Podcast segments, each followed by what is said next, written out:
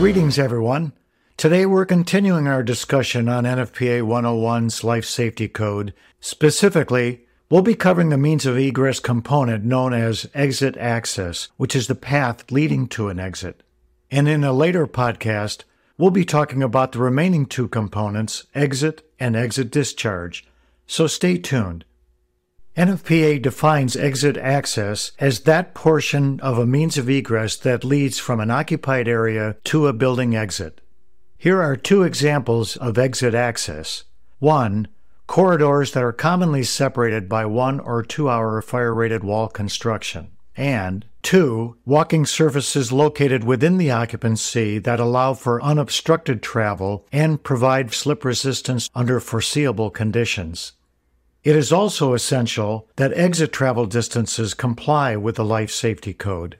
These factors should include occupancy load, nature of the fire load, occupancy risk, whether or not materials such as hazardous chemicals are involved in storage, as well as other significant factors. Building construction and the number of floors also play a significant role in determining exit travel distances.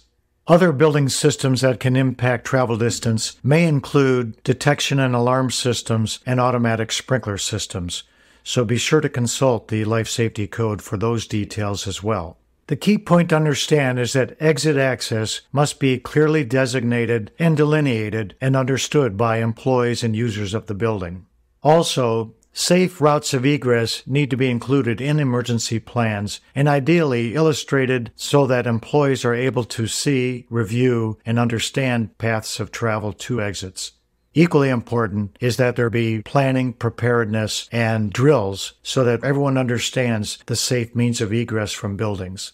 And finally, delineating aisles intended for emergency egress is an essential part of the emergency planning process and importantly, will be greatly appreciated by all employees and building occupants. We look forward to seeing you again in our future edition of Mighty Line Minute. Have a great day. Be safe.